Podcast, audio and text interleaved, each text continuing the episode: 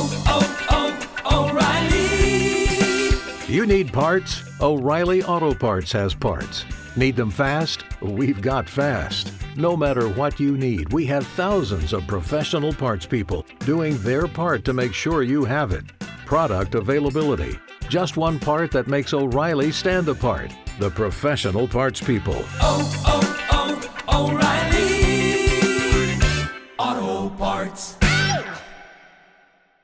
Waiting on a tax return? Hopefully, it ends up in your hands. Fraudulent tax returns due to identity theft increased by 30% in 2023. If you're in a bind this tax season, LifeLock can help. Our US based restoration specialists are experts dedicated to helping solve your identity theft issues. And all LifeLock plans are backed by the Million Dollar Protection Package. So we'll reimburse you up to the limits of your plan if you lose money due to identity theft.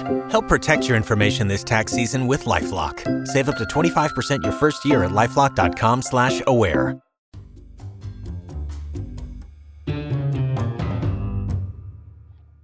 I was backstage with the Rolling Stones, and uh, and I didn't talk to Mick, but um, we crossed eyes a few times. And about an hour or so into the show, he takes a break and goes off, and then he comes back about twenty minutes later, and somehow our eyes locked, and he looked at me and kind of went, like, "What the hell am I doing up here?" You know. Um, I, I just think it's the passion. Um, the fact that I'm doing my one man show, I never thought it was going to happen. I, it was a dream, and you got to have dreams. But um, we started working on this 10, 12 years ago, and the fact that it happened so quickly is somewhat amazing. But you got to put yourself in those situations. If you sit home and say, you know what I could do or know what I should do, it's not going to help you. When people say to me, I want to be a performer, how do I do it? I said, you go out and perform. You MC weddings, bar mitzvahs, dog shows, wakes, whatever you can do. Get in front of an audience until you're comfortable. And people keep asking me, am I nervous about doing the show in New York? And the answer is, for the first time, I'm not. I really feel that all the work I've done up to this point is led to this. And I feel that I'm more ready for this than anything I've ever done. So therefore, I, I hope I'm a little nervous because I think it helps, uh, but I'm super confident. Hi, everybody. Welcome to Marc Summers Unwraps. I'm uh, more than excited about this particular episode. I've been trying to get this man on our program for uh, for months and uh, backed you into I've been it. sleeping. Richard Kind is our guest. Uh, you were in London and Paris? so I, I get offered Pseudolus and a funny thing happened on the way to the forum, which is an absolute unbreakable machine. Right. It is brilliant. And I happen to have known Larry Gelbart. And I spoke at his memorial. I'm very excited. Four weeks of rehearsal in London. Then we go to Paris for about two and a half weeks rehearsal. And then we go up at the Lido. Oh, my. On the Champs Elysees. I mean, you go in, you come out the exit, you turn right, and there's the Arc de Triomphe. My apartment, three bedrooms, three or four blocks from the Champs Elysees. It's crazy. Three bedroom apartment. My kids are going to come visit at Christmas. It's perfect, and it's the greatest play. The director, known, he's known for directing Cirque du Soleil, uh, directing uh, Vegas revues, and directing operettas. His most famous thing, his claim to fame, was doing the physical comedy for a show called One Man, Two Guvnors, which James Corden, uh, it, James Corden it. did, did brilliantly. Yep. So he was, and you know how brilliant the physical comedy. It was comedy. fantastic. Fantastic. But the play was directed by a guy named Nicholas Hytner. Nicholas Hytner is a director. This guy directs comedy bits. So the- the- but in my opinion, it doesn't have a character through line. He doesn't know the text. He doesn't study the text. He wants funny with that and that play is not it although it's hilariously funny it comes out of situation and characters it's not how he worked i got a director he goes yeah but you're doing it with your head down and you're so serious you're acting it like it's arthur miller he goes your, your, your choices they're so subtle and i go i'm subtle you're telling me i'm subtle How did this end up? I mean, did everybody make nice and Oh, David came out. He, he came over. He hugged me. I said, David, David, you're, I love you. You know I love you. We talked about lots of stuff together. We we were friends, mm-hmm. dear friends. Well, I went. I took about five or six of the guys out the night before I left. I took them for drinks. Very expensive evening of drinks. Those English can drink. so I said, David. He forgave me. He forgave me. I go, David. I know you have forgiven me, but that will always lay heavy on my chest. It will always.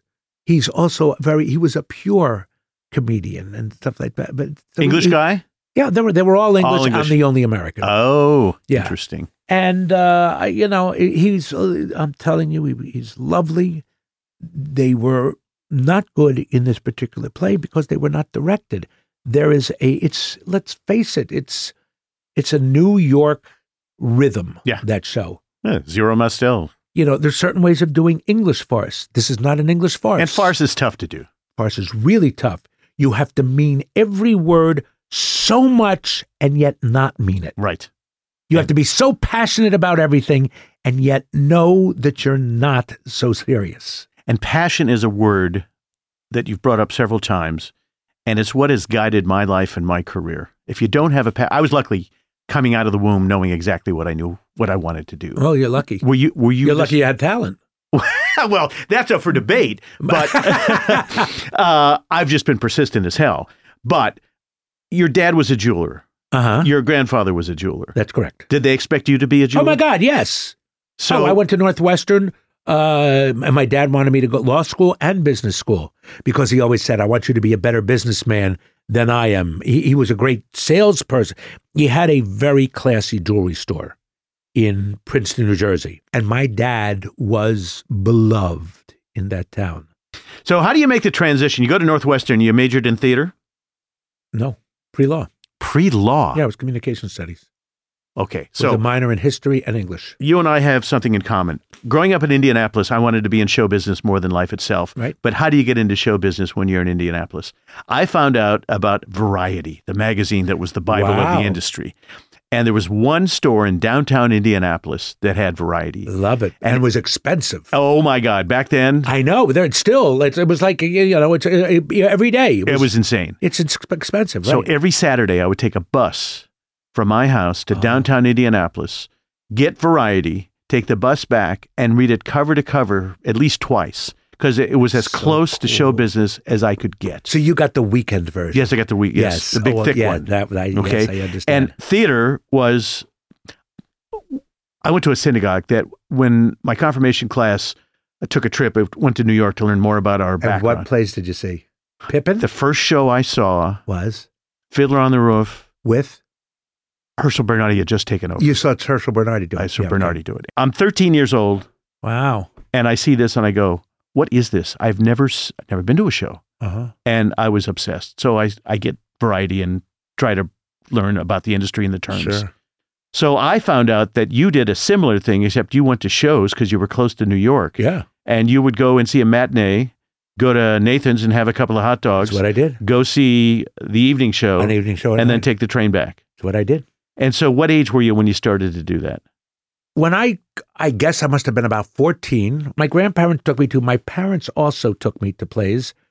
And then I did what you did in high school. We our show was Pippin from Second Balcony, you know, but I saw Pippin. Uh all the original cast and and then so at the time when I was able to go in, I, I'd say age 14, 15, I would my mom would drop me off at the Trenton train station at 11, catch the train, get in there by 12:30. I saw uh, Lenny, Lenny with Cliff Gorman. I liked that show so much. I saw the matinee and then I bought a ticket for the evening. Oh my! And then I took the train home. And do you know what I asked my father? what? Was Lenny Bruce a real person? Oh, you didn't even realize. I thought he was like Robin Hood. I thought Oh. it was a guy. I had no idea who Lenny Bruce was, but it's the first time I saw breasts on stage. and the actress, they weren't breasts, they were tits. They were great.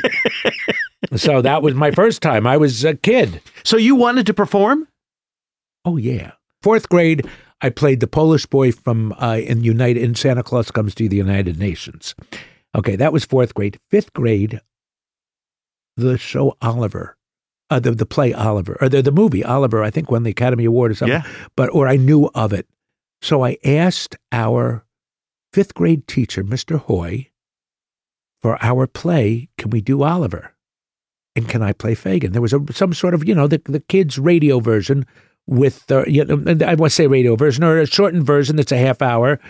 And I did, in this life, one thing counts in the bank, large amounts. Okay, so I did that, but they, they they cut out his other great song. I'm reviewing the situation. That was not in. I'm reviewing the situation, and they they cut that. But here's the weird thing: is Mark Saradarian, who you know, you, when you're a kid, you have people who are not just your friends, but people who you you admire so much you want to be them, or you want to be their brother. Mhm. You know, you want to be their little. So there was a kid named Mark Saradarian. How do you remember that name? Mark Saradarian. He played Oliver. I'll always remember him sitting in the middle of the stage singing, Where is Love? I don't know whether he was any good, but he just sat there and sang that song. I, I think he might have been terrible, but I wanted to be Mark Saradarian. Cut to today. Mark Saradarian, his son, works at Barney Greengrass. No. I swear to God. Doing what? Hey, like he's behind the counter. lox? He's a manager or whatever he is. My He's favorite place. the best. I was just there. Uh, of course, it's all every Jew's favorite place. It's where you go if you want eggs that we could cook at home. Yeah. and, but they charge twenty one dollars. Oh, yeah, You go to I Barney just spent $40 the for lunch- for breakfast. most expensive Yeah. meal you'll ever have. but fantastic. But it's fantastic, The lox and, are and amazing. they yeah, everything's everything's great there. So you go to Northwestern and you graduate. What do you do?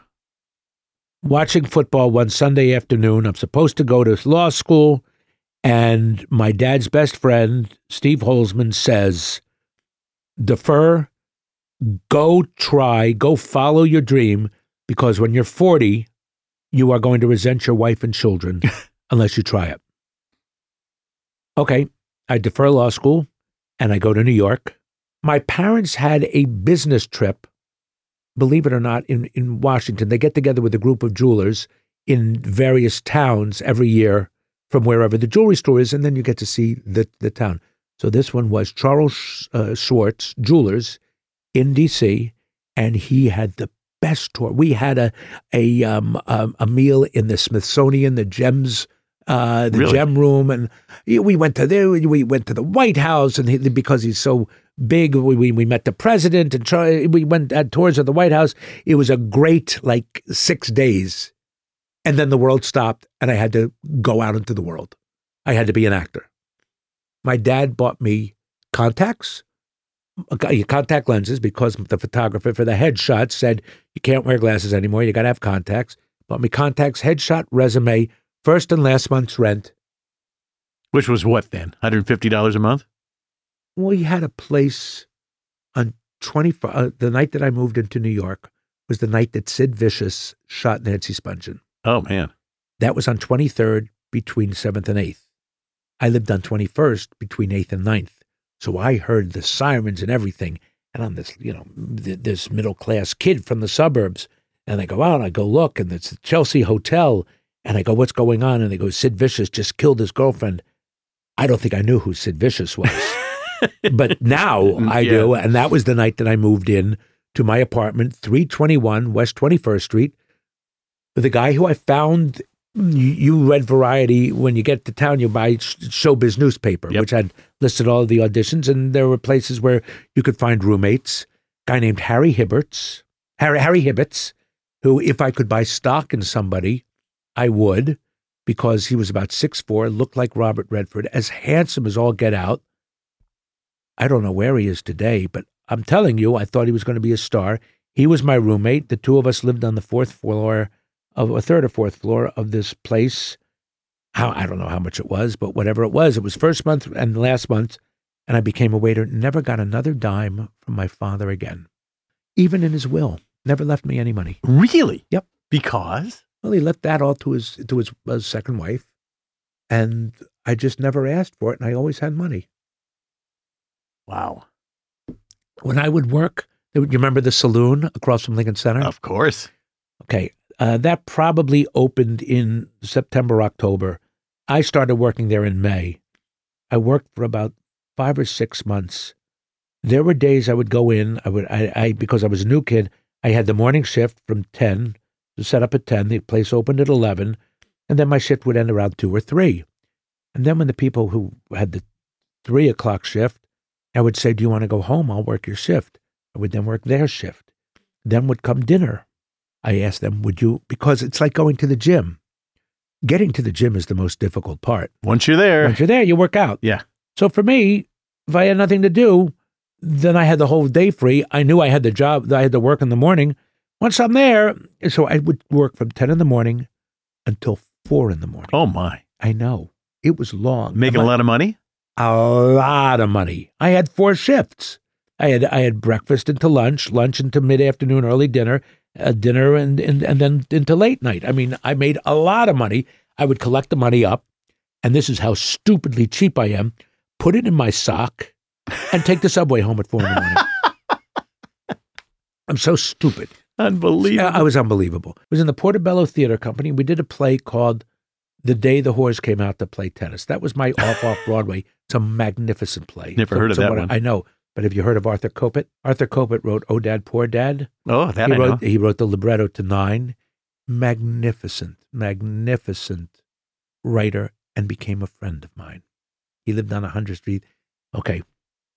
Oh Dad, Poor Dad. If you know what that's that play is about, it's about a a very a very meek, nebbishy boy, played by Austin Pendleton. If you know who Austin Sure. Pendleton, who had a stutter, and this character stutters So work perfect. perfect. One time I'm doing a play and Arthur Kopit comes backstage, was about six four, a head of hair that was gorgeous, handsome, looked like a baseball player. He looked like a retired baseball player. Handsome, handsome guy. And he goes, uh, uh, uh, I go, I'm Richard Kind. He goes, I'm Arthur Kopit. I go, no, no, you're not. I couldn't, but I expected Arthur Kopit to be this little Wally Shawn type of guy. And here's this stud. But that's what his imagination was. That's cool. He probably imagined himself as a as a a, a mama's boy who stuttered, but he wasn't. He was a stud. And I since became friends. but, You know, went to his memorial. He's he's a great guy. Great. Austin Pendleton must be in his 80s now. Oh, easily. yeah. And I think he's going to be on Broadway. I think I, Really? he's alive and healthy because he works. I saw Irwin Corey when he was like 98 or something doing a show. Did you know Irwin? Uh, he was nuts. My words exactly. Irwin Corey was a nut. Yeah. All right, you Professor Irwin Corey. Professor he would Irwin come on and do uh, Mike Douglas and stutter and uh, This will tell you. uh, You'll you'll know when when this was. Soupy Sales dies. Uh, who's who's the the roast master of uh, of the Friars? What's his name? It, uh, um, um, I know who you're talking about. I yeah, can't think of his yeah, name. yeah, because we're old. Yeah. Okay, so so he gets up and uh, he's and okay, Irwin comes in dressed as Irwin does with the hat and the long coat, and he's and somebody's talking and he's going walking down the aisle. Hey, he said, hey, hey, hey, how are you? Hey, hey, good to see you. Hey, hey, how are you? He's wearing a, either a Yankees or a Mets cap. I think it's a Yankees cap. Joining us today, a one of the great, great comics of our century. A great guy, a great man, a great friend of Soupy's. Come on up here, Professor Irwin Corey. He gets up there, and let's say Soupy Sales' wife was named Marilyn. He goes, Trudy. Trudy, you Yeah, know it. Know. Oh, Yeah. okay. so he goes, Soupy Sales would be alive today. And Trudy, you know this. Soupy Sales would be alive today if we had universal health care for everyone. And he just got to like tackle him Yep. and they get him off. They got him off. Oh, and I'm listening God. to this. I'm stuck in Philadelphia taking the train in. Wow. And and I'm supposed to speak and they have to start the thing. I get there when they're wheeling Soupy out in the casket. But I listened to that on the phone. That was the most insane thing. it I, was, I will always remember. Talk about passionate. Yeah. That guy had passion. He had passion. but I was there. you were And I and asked me how well I knew Soupy. How well did you know N- I've never met him, never saw him. Why were you there? Because I read his obituary. There are certain people who I am who I am because of them. And I will meet somebody and say, I am who I am because of you. I was never able to say this to Soupy, but I am who I am because of Soupy Sales. Same way. I grew up in Indianapolis, but my parents, uh, my mom was from Detroit, uh, Toledo, Yeah. and he had a show called uh, Breakfast with Soupy. So from the time I was five, six years old, I started to watch him. wow. And then he did Lunch with Soupy on WXYZ in Detroit. I used to watch him then. But was that only in Detroit? That was only in Detroit. Then he Uh-huh. did the syndicated show sure. uh, that first uh, was in L.A. and then it was uh, out of New York. I always thought it was New York. yeah, initially when it was on um, uh, WNEW. Metro Media, yeah, NEW, Yeah. and it was it was huge.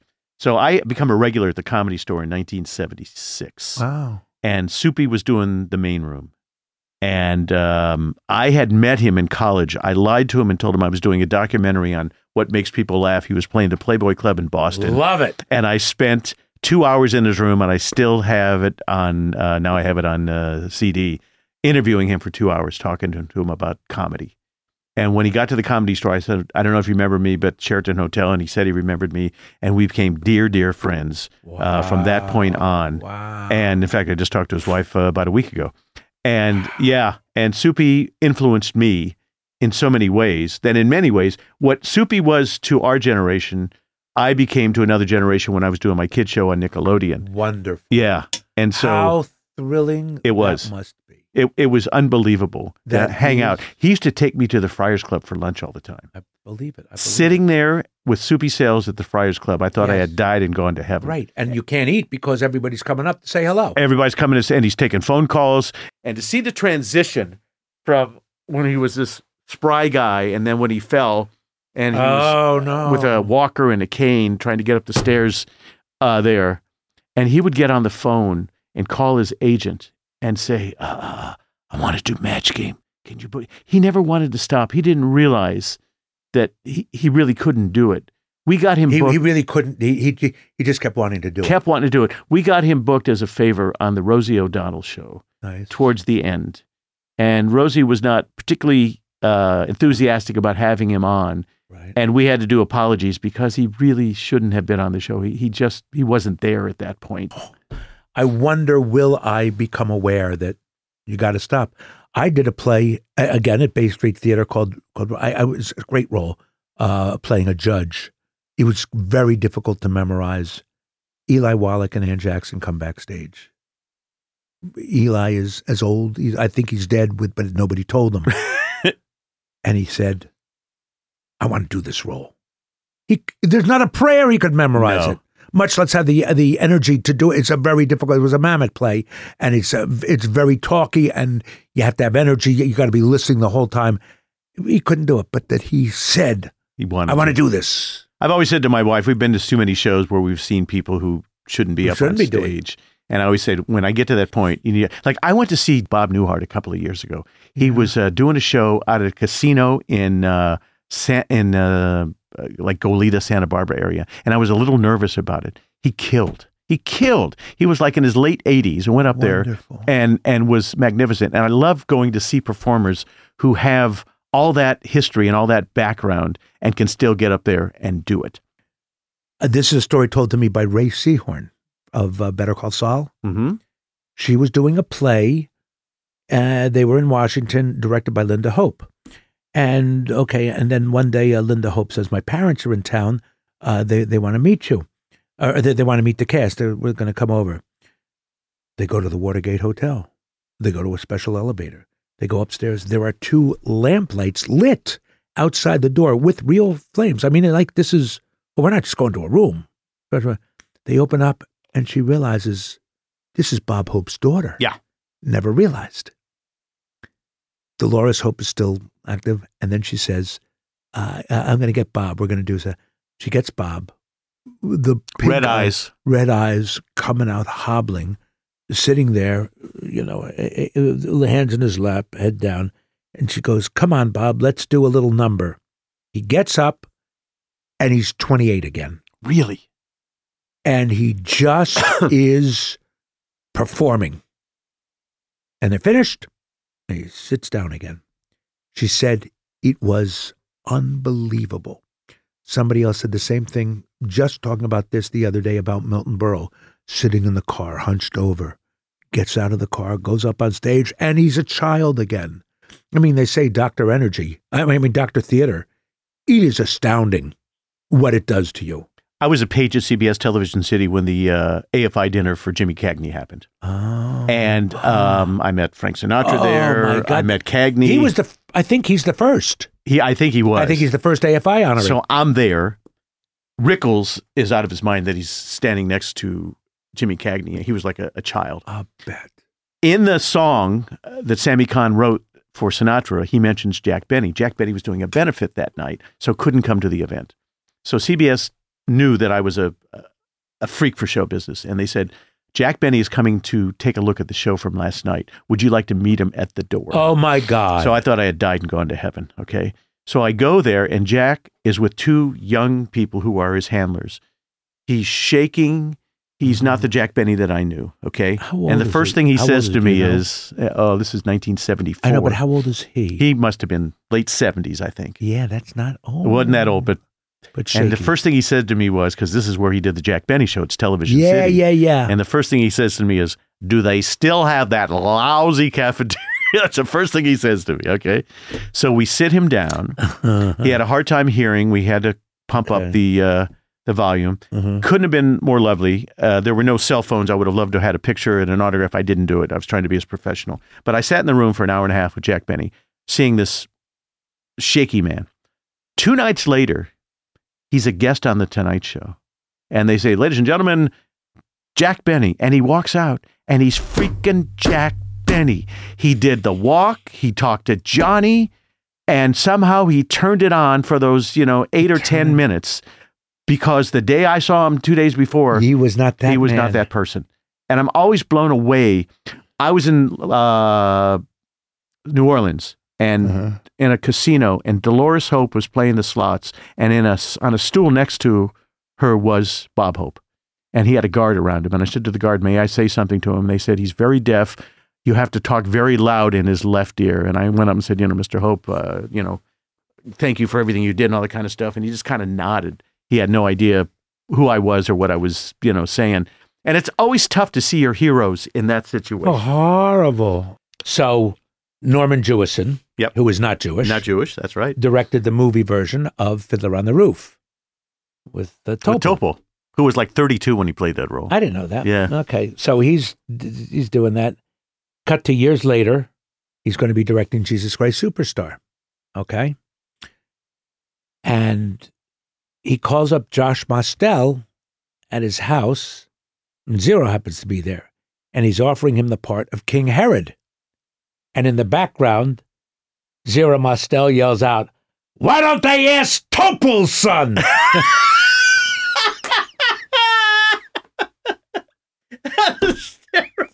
Isn't that great? That's so inside, It man. is, it is Sam saying. Did you know Zero? Not once. No, huh? Not once. Never. Uh, He was my hero of heroes why? because he never made a subtle choice in his life and yet he was always believable. Because he has my rhythms. Because I think he's hysterical.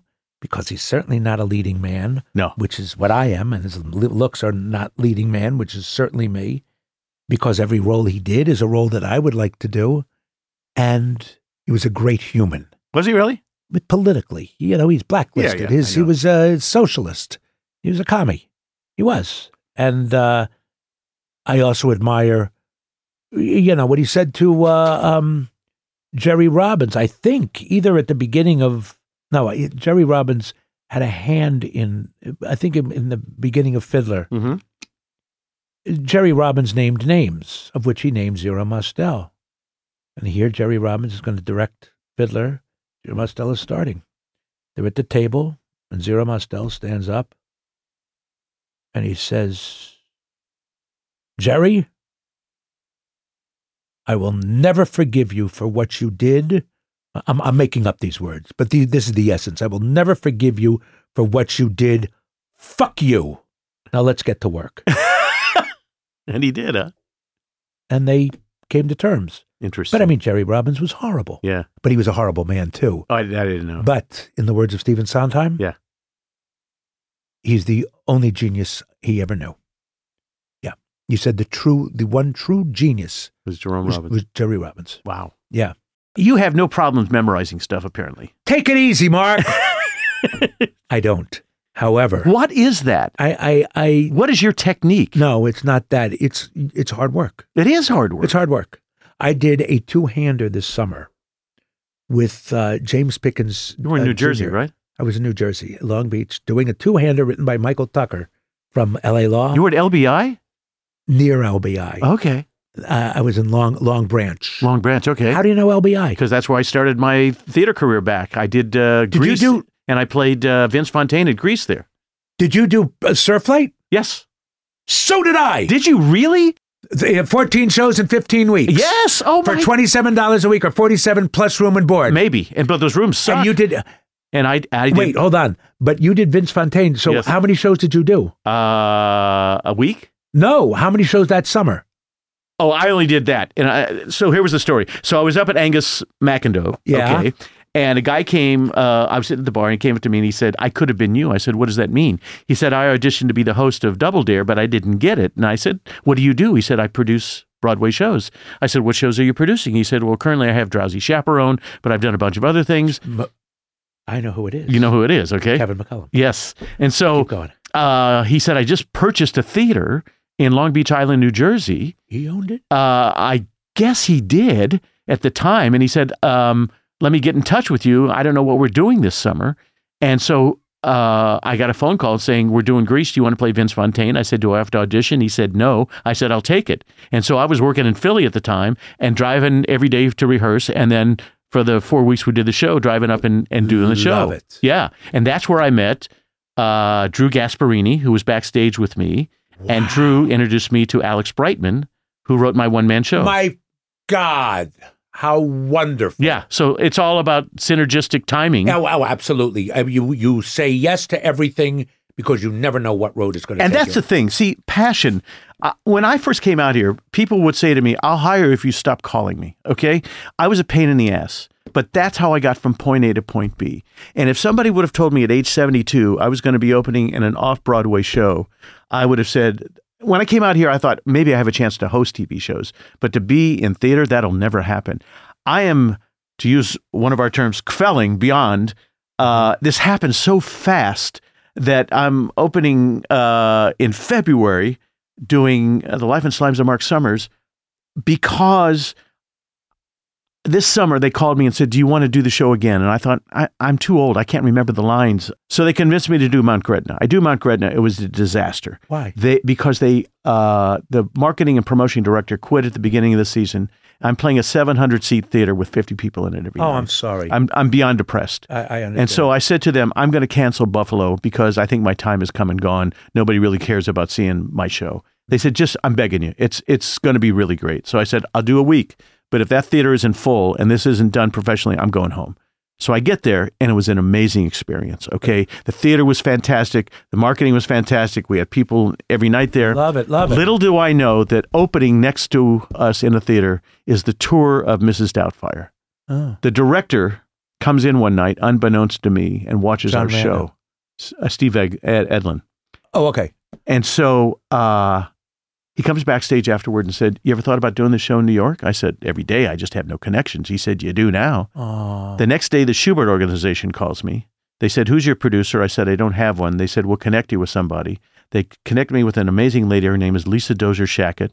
She calls me. She said, When are you coming to New York? I said, I'm doing The View next week. Can we have dinner after I do The View? She said, Yes. We have a dinner that night. And she said, I want to do this. The Shuberts want to do it. Probably can't do it till July or August. why did they? Why did she want to do it? Simply by his, by the director's. They asked me to send them the script and a reference tape from Alleyway. I Oh, sent okay, it to them. okay. She said I was in tears watching the reference tape. You know, reference Oh. tapes. They're in the back of the theater. There's one shot that you know. right, And she said, I really want to do that. The Shuberts want to do it. We're looking Oh. at end of summer. Two weeks later, she calls me and said, The theater's available. Do you want to do it in February? I said, How's that possible? She said, Don't worry, we can get it done. And we're doing it. I, Are I you New World or East 59? at New World. That's great. I, I I moved to New York. Uh, we start rehearsals January 29th. Our first show in previews is Feb 14th. We open Feb 21. I haven't had time to get nervous. This has been the most insane experience in my life. And um, I'm looking for housing. I mean, it's all sorts of crazy stuff going on right now. But um, the advice you could give me, because my daughter was an actress and she used to start when she was little. Suzanne? Uh, uh, no, Meredith. And uh, at dinner one night, she says to me, Dad, do you know that feeling before you go on stage where you have butterflies and you're sick to your stomach? And I said, Yeah. She said, I love that feeling. That's, a, good- it's what you live for. That's what you live for. Yeah. And my wife said, You guys are crazy. Mhm. Okay. But if I don't get that feeling, something's wrong before I walk on stage. I Mhm. need that to happen. Mhm. Do you still get nervous? Sure. Uh, look, I get nervous. I go, oh, God, this again? Yeah. Uh, well, we were talking about going to the gym. Getting to the gym, ay, ay, ay, ay. and once you're there, God, you feel great. You live, you're, you're, you're actually, you're, you're doing what you do. And it's what I live for. But when I started as a professional magician, working the Magic Castle, Right. we would do four shows a night. The last show was at twelve fifteen, the Lovers Right. and Drunks show, Mhm. and it'd be ten after twelve, and I'd be thinking to myself, everybody who's normal is home asleep or watching the Tonight Show. Why the hell am I going out in front of seven drunk people to do my act? And I'll tell you why. Because unless you do it over and over and over again, whether you're in front of three or three hundred people, you can't get good. And when people come up to me and well, say, that, that, that, but that, that's not why I do it, though. no, I I understand that's not why you do it. Yeah. But when people come to me and say, I want to host shows, what do I have to do? And I say, you got to host. Okay. If you want to be an actor, you got to act. True. So to think about doing it, and and I talked about doing this for freaking ever. When Uh-huh. Bruce Vilanch was doing hairspray, Uh-huh. and I knew Bruce from 100 years ago when I was a producer, I used to hire him. And um, he said to me, Summers, I've known you forever. Stop talking about it and do it already. I always say if you, if you if you fill out your tax return and you are, you know you've been waiting tables all year, put down I'm an actor. Yeah. Yeah. I'm an actor. Right. That's what you do. That's what you do. Can, can I can I ask a question? Yeah. Which I asked a guy the other day because he's going to do a one man show and I dread seeing it. But why do we need to know your story? That's a great question. And I would ask you that same question. What's Marc Summers have to discuss? Well, Jewish kid from Indiana wanted to be in show business. Um, would do anything to get in front of a camera. Talked myself on a kid show. Uh, was a disc jockey at age 15.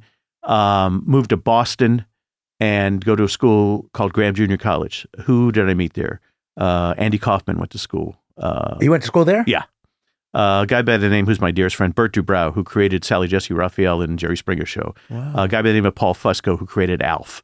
I've, I've worked with them. Sure. So okay. uh, these are all guys. They all went there. They all went to the school. Why? Um, it was a school for mis- misfits. We were all passionate about being in the entertainment industry. Burt grew up with Howdy Doody and Soupy, Mm-hmm. and so it was interesting to know that a guy who was a thousand miles east of me was watching and having the same uh, interest and excitement that I did. So you go to this college, and all of us just wanted to play television or play entertainment. And that's what we did. We had two color studios, uh, a radio station, and we played. We went. To, we took our English classes and all that crap we had to take. But I was in that TV studio six, eight hours a day, Mm-hmm. and I hosted everybody's final project. Um, and whatever I could do to get on camera to get comfortable, that's what I did. Sure. Uh, so fast and you forward, are. You succeeded. I succeeded. I was a page at CBS, and I did warm ups on a bunch of television shows. Okay. Um, and I got my big break in 1986 when they auditioned 2,000 people for a show called Double Dare on Nickelodeon. I got the show, and it put me on the map, and it put Nickelodeon on the map. Right. Uh, it was my legacy to a certain point of time. Then I worked at Food Network for 20 years. But in the middle of all this stuff, um, I happened to be hosting the messiest show on television with Schmutz and Slyman or whatever. Okay. And I had something that I didn't know I had called obsessive compulsive disorder. Okay. Great. So now I have to go out amongst all the schmutz. The first 65 episodes, I dodged all the stuff, didn't get a drop on me. And uh, they did a focus group after the first 65 when we got picked up, and they said, okay, uh, the kids want you to get messy. So I had to deal with my OCD while going out there and getting dumped on with whipped cream and, and one thing after another. So that was story now, number You're one. now making me cry because Okay. you do have a point. I, so there's point number one. Then I got cancer. And uh, I was producing two shows on Food Network, Dinner and Restaurant Impossible. Wasn't feeling good one day. Did you blame the cancer on the gook? No, on no. I, I blame it on Philadelphia and the building I was working Oh, in, quite honestly. That's a true answer. yeah. Okay. And so now I have diagnosed with cancer 12 years ago and had it, overcame it, had it. I've had it three times. I'm constantly on medication. And then, How great do you look? It's uh, astounding. oh, well, thank you. I know the insides might not be as it may as not want. be as good. You look good. but outside for 72 i'm not bad and then i was in a car accident where i broke every bone in my face and uh, Wow. yeah and so um, it's about overcoming obstacles and how not giving up got me from point a to point b and the, the icing on the cake and the cherry on the whole icing is me doing this freaking show in new york city uh, i can't believe it it's insane and so um, that's kind of the show in a nutshell Just getting over the OCD. Of i'm which not over it You found the tools. yes I am well aware of those. Not for myself, but I am intimate with some of those tools. Mhm. That OCD, especially during COVID, I can only imagine what that must have been like. Uh, because it's all about control, and you're out of control. The whole country was out of control. Still, is out of control even without culture. control. Yeah, it's out of control. So I can only imagine the emotional things that you, that everybody's feeling, but you get it, in, it. They manifest on you, I'm sure, in certain different ways. Yeah, yeah. So you you come to terms with that obstacle. And cancer? Well, plays have been written about cancer. It's just it's the play is not an and then I wrote type of No, play. not at all. not at all. Not at all. So then you overcome that. And then another obstacle. And although you've overcome all three, at the end of the road, you get to say on a stage in front of an audience, good night, everybody, Mhm. with this show. Yeah. What an obstacle. And it's about fucking time. it's true. Because you should have done it a while ago, although you didn't, although thank God you didn't have the cancer before. but and thank God you didn't have the car accident but before. two stories. When they were taking Big to Broadway, the Mm-hmm. first phone call came to me to be the star.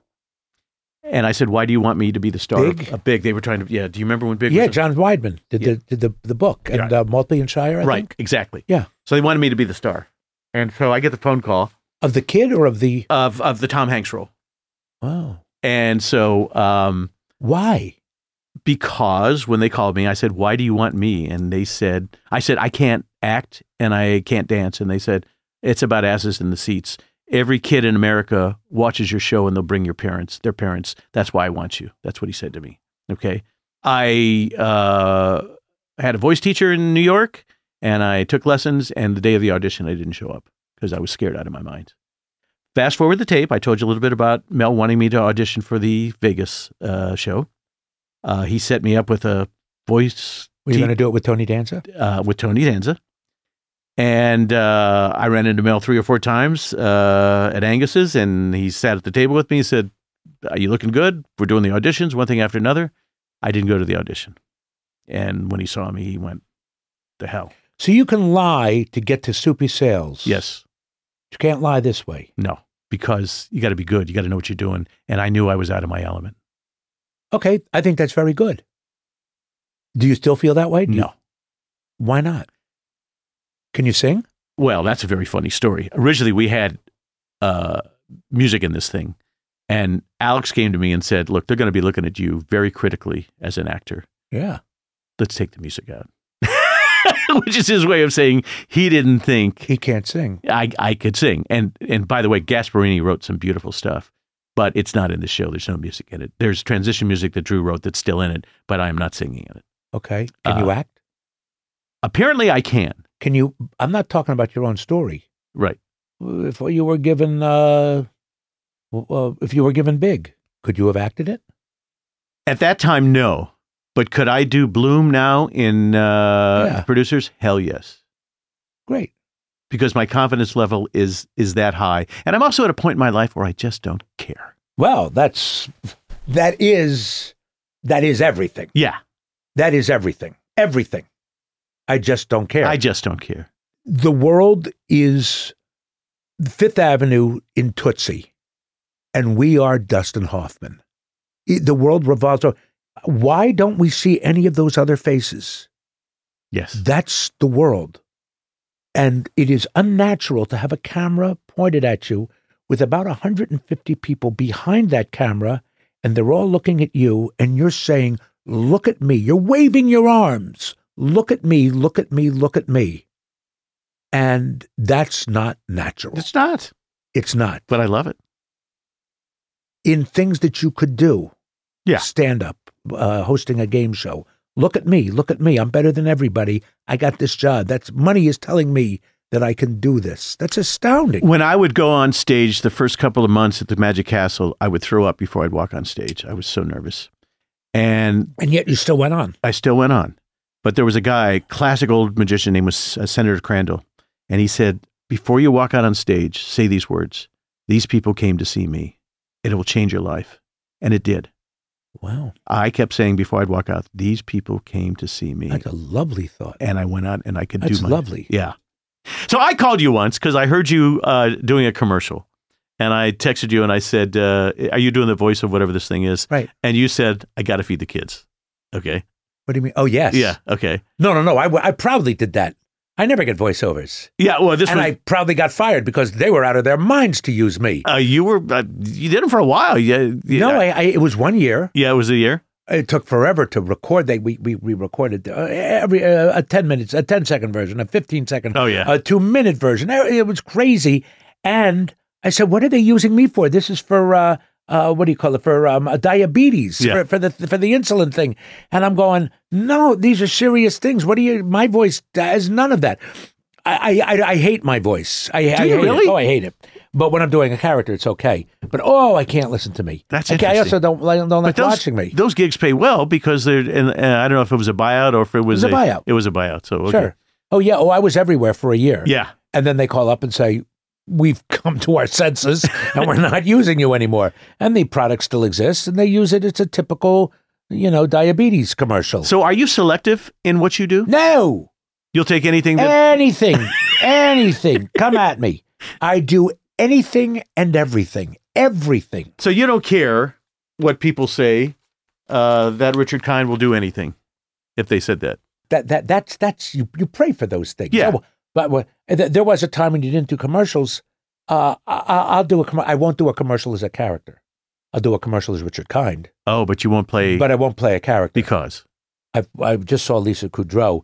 There's something that I famously did. It's on YouTube where she recounts a story when you know she was the original Roz or something on Mhm. Frasier, hmm and she got fired from the pilot, and they had somebody else.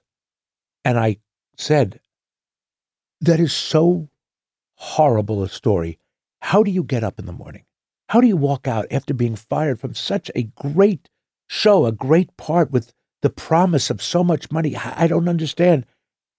And you know what she had? She said, "What a lesson! Is it because she does?" I did. I didn't do it to hurt her. No. I said, I, I, as a matter of fact, I commiserated. question. I, I commiserated. That's what it was. Is I'm, I'm sorry. Oh my God! How how did that, it's so tough? How do you how do you deal with that? That was such disappointment. And, and her lesson was because you do, because life goes on, Yeah, life goes on. must go on. And look what life went on with. Yeah, not bad, huh? Yeah, thank God she got fired from Frasier. Best thing that ever happened. Thank God. Okay. But another thing I told her was she she had guessed it before she did Friends. She guessed it on Mad About You. And uh, she was a you know a recurring character, and her boyfriend, her ex boyfriend, was Conan O'Brien. really? Yeah. So she was supposed to go on, uh, playing in some sort of sketch or something like that. Said, no, no, no, no, no. You go on as Lisa Kudrow. Turn this down. You're you're you're good. You're big. Turn it down. I told her. She, she- came to me. She said, "Should I do it or not?" I go, "No, No. no. You're you're great. Your your career is on the is on the rise. D- d- don't don't do that." No, I don't blame anybody for doing a commercial Right. But right now I won't play a character. Tell me about East New York. I love that show. I Everybody said the ratings were spectacular, and you get canceled. What the hell was that about? Uh, The, the the business is changing in ways that make me gasp. Yeah. It was a great show. People really liked it. Yeah. It was appointment TV for us. Only picks up shows that were produced by CBS or their parent company Paramount. Oh. We were produced by uh, Warner Brothers. So, if you're going to stream it, who do you give the streaming rights to? Paramount Plus or HBO Max? Yeah. It was money. Therein the problem lies. They're in the, and Yeah. it's everything's because we could have been a tentpole show. Yeah. After three years, I bet we would have been, like you say, appointment TV. We would have been the thing that they say, okay, this is on at nine o'clock. Let's see if we can build something Oh, around yeah. it. It would have been like Blue Bloods. Cut, yes, cut off their nose to spite their face. So let me ask you this.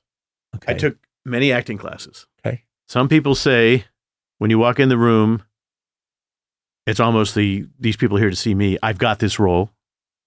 And other people say, go in, read the lines, and get the hell out of there. What's your attitude when you walk in? Because I hate audition. you have to believe that you are right for the role. So let's start right there. Mhm. I'm a good actor. I read the script. Jesus, I am right for this role. You got to go in and say, all these people who I'm acting in front of, or who I'm auditioning in front of, they're not saying to themselves, oh dear God, I hope Richard Kind gets this role. I hope that Richard Kind makes some money so his children can eat. There's not one of them that says that. What they say is, oh my God, let me make Seinfeld money. I want to be rich. This is the thing that I want to have carry me so that I can do whatever I want. I go in saying, guys, you want Seinfeld money? I'm your guy. I hope that you cast around me as good as what I'm going to give you. I love that. And then we will make Seinfeld money. I think that is a healthy and very obnoxious way to walk into Could have helped room. me though. I I've never thought about Absolutely. auditioning in that. I know. in that direction. I called Brightman in the middle of our uh, run in Pennsylvania, and I Mm-hmm. was having trouble remembering lines. And he was in the middle of rehearsing for uh, "The Shark Is Broken," Sure. and uh, he said, "quote This shit is hard, man. What do you mean this shit is hard? Memorizing, getting on stage, performing, Yeah. interacting. Yeah. Uh, people think it's easy. It's fun, It's but it's work. fun. It's fun. Of course, it's but work. it's work. But don't you like work? Oh my God, yes. I and I love love this work. work. I love this work. I've never done this before, but let me just go through this briefly. go ahead. Go ahead. Richard Kind is an accomplished stage, screen, and television actor, continues to redefine the term character actor. And it talks about Argo, Inside Out, Clint Eastwood's Hereafter, um, The Outlaw. Where were you getting this from? Um, I'm uh, online. Uh, you know where I got this from? You were on uh, the Henry Louis Gates show, Finding Your Roots. I know as yes. And uh, and it talks about all these things: Tick Tick Boom, the movies, uh, A Bug's Life, Cars, uh, Young Sheldon, Curb Your Enthusiasm, Law and Order. Holy shit, man! Uh, you've done everything. You've done everything. I've even done an opera at New York City. Opera. Have you really? Yep. And then you did Sharknado. I told you I don't say no. well, that's what my point is. You, you- somebody came and offered you a bunch of dough, and you said yes. Obviously, No. no. You just wanted to do it. I did Sharknado. Well, you, you call it Sharknado. I call it Thursday. I wasn't working. I'll go do that. Okay. What the hell? Yeah. Okay. Who who was hurt by me doing Sharknado? Not anybody. No. Uh, but you know, th- I guess that's my question, and you've just answered it. You've done amazing work, stellar work. Especially in Sharknado. no, no, no. But I mean, it's just such a dichotomy of. I read this and then I, I say it as a joke. I'm not putting you down for it. It's the same thing. The phone rings. There was a. I'll tell you a story that I heard. So, a friend of mine got called to do a uh, a voiceover over at KTLA. We had an office down at Universal, and he said, uh, uh, "How much does it pay?" He says, 500 bucks. He said, I'm not coming over there for 500 bucks. So it's the end of the day at five o'clock, and he calls over to KTLA to the people, and he says, uh, "Anybody end up doing that spot?" He goes, "Yeah." As a matter of fact, we did. Why are you calling? He goes, "Well, I figured uh, I could drive by for the five hundred bucks. I'll do it." He said, "Who ended up doing it?" He said, "Dick Clark." He said, "Dick Clark came over there for five hundred dollars." He goes, "Yeah, we call him all the time, and if he's available, he does it." And at one point, I asked the question, and he goes, "Better in my pocket than somebody else's." I get to work. Yeah. God put me on the planet to do something. Right, and he was working today, all the time. Today he works he works 18 hours a day. So that day he was only working 17. Right. So let me go do this. Yeah. So now I can make it 18. Exactly. Uh, yeah, it has nothing to do with the five. five he wipes his ass with five hundred dollars. Exactly. it had nothing to do Nothing with to the do with the money. He- it we want need you it. to do this. This is what I do. Yeah. I'm coming over. I'm coming over. I'm and, coming over to do what I do. and I always admired him for that, by the I way. I do too. Okay. Yes. Uh, and LA that guy who didn't get the five hundred dollars is not Dick Clark. No, he's not. And he isn't to this day. To this day, past year we had a strike. Yes. I did three plays between April and well, I was supposed to keep doing the fourth, but I did the Durango uh, uh, Theater Festival. I did a two-hander out in Jersey for four hundred bucks. Yeah. that's not good. That doesn't pay my housekeeper. No. four hundred bucks a week, and and But they made me pay, pay. But it's what I do. Yeah. And I wanted to see if I could memorize. Still memorize. I've never done a two-hander, and I was with a great actor named James Pickens Jr., who's on Grey's Anatomy. So, and I thought the play was really good. I had a lot to say. oh you? my God, I talked. Uh, but we we both did talk for ninety minutes. Ay, Got a ay, nice review, though. Oh, Yeah. People loved it. Yeah. Oh, Uh, uh, regional theater always gets nice reviews because it's it brings people to the town. Yeah, they have a responsibility. Uh, I never listened to. I'm sure you got great reviews doing Grease. Doesn't doesn't matter. By the way, I did Grease at Surflight uh, No. Theater. Yes, What part did you play? Roger. Years before. hysterical. Years before. That's what I wanted to say. That's you know, it's one of those, those tangents. I, I. I did Grease at uh, uh, along with doing. You see, that that's what I was about uh, Surflight. Yeah. things change. You probably did it when his, his it was equity, right? Yes, that's why I got my card. Yeah. I did non-equity, and after doing it, I said I got to get my equity card. We did 14 shows in 15 weeks. God. and not just shows. We did Mame, we did Fiddler, we did uh, uh, um, uh, Little Abner. We, we I mean, we, we did we did Brigadoon. We did all uh, plays, a play a week. We worked seven nights a week. When we were finished. At let's say 10 o'clock, they would take down the set and build the next one because we opened on that Monday. Yeah. Yeah. We did, we worked seven nights a week and uh, we did children's theater on Wednesdays and Thursdays. Was the ice cream thing open Of next course. yeah, what was that called? The um, I oh, forget, but you and I lived the same life. That's oh my hysterical. God! But you know who else worked there? Michael Ritchie, who ran uh, the Center Theater Group, who ran, Really? ran the, the taper and stuff. Um, yeah, there's a lot of people who worked at, at Surflight. It's it was great. It's it was my education. It's my It was r- really Second City was my was my Harvard. That that, that Second that- City was. Yeah, Oh, that, that was now you talk about that. I was doing what I was doing six nights a week there. Yeah. six nights a week, uh, Friday and Saturday, doing two shows In Chicago. in Chicago, improvising every night, but Friday, So but many people Friday came out of that thing. Yes, You got to do one thing because we got we got to close this place down. Uh, you know, everybody does impressions uh, of you. Yes. Uh, Brightman does a good one. I think Steve Rosen does the best one. no, Um, but you said you do an impression I saw somewhere about the commish. This is uh, the I, I uh, everybody talks like me. I can't do me. I really can't. But if you want to do me, uh, when I used to play poker, they say I, I was I used to be a, a recurring character on a show called The Commish. right. So they go, "Can you uh, can you play next next Tuesday?" And I go, "I can't. I'm doing a commish." That's exactly. so that's that's me. Here's doing Richard me. Kind. That's doing me doing me. Uh, Marc Summers uh, unwrapping uh, Richard Kind. Uh, thanks for listening. We'll see you next week. Marc Summers Unwraps is a production of Believe Limited, created by me, Marc Summers, and Jessica Richmond. Produced by Keith Korneluk and Jessica Richmond. Executive produced by Patrick James Lynch and Ryan Geelan. Post production support from Joshua Sterling Bragg and Believe Limited. Don't forget to subscribe or follow the show on your favorite podcast player. And if you really love it, why don't you leave us a rating and a review? Thanks for listening, and we'll see you next time on Marc Summers Unwraps. So, you've got an idea for a business, the store of your dreams. There's just one thing to figure out everything. That's why Shopify's all in one commerce platform makes it easy to sell online, in person, and everywhere else. Sell on social media, source products with an app to get that first sale feeling. It's the only solution that gives you everything you need to sell everywhere you want. So, when you're ready to bring your idea to life, power it up with Shopify. Sign up for a $1 per month trial period at shopify.com slash listen. Join us today during the Jeep Celebration event. Right now, get 20% below MSRP for an average of 15178 under MSRP on the purchase of a 2023 Jeep Grand Cherokee Overland 4xE or Summit 4xE. Not compatible with lease offers or with any other consumer incentive offers. 15,178 average based on 20% below average MSRP from all 2023 Grand Cherokee Overland 4xE and Summit 4xE models in dealer stock. Residency restrictions apply. Take retail delivery from dealer stock by 4 1. Jeep is a registered trademark.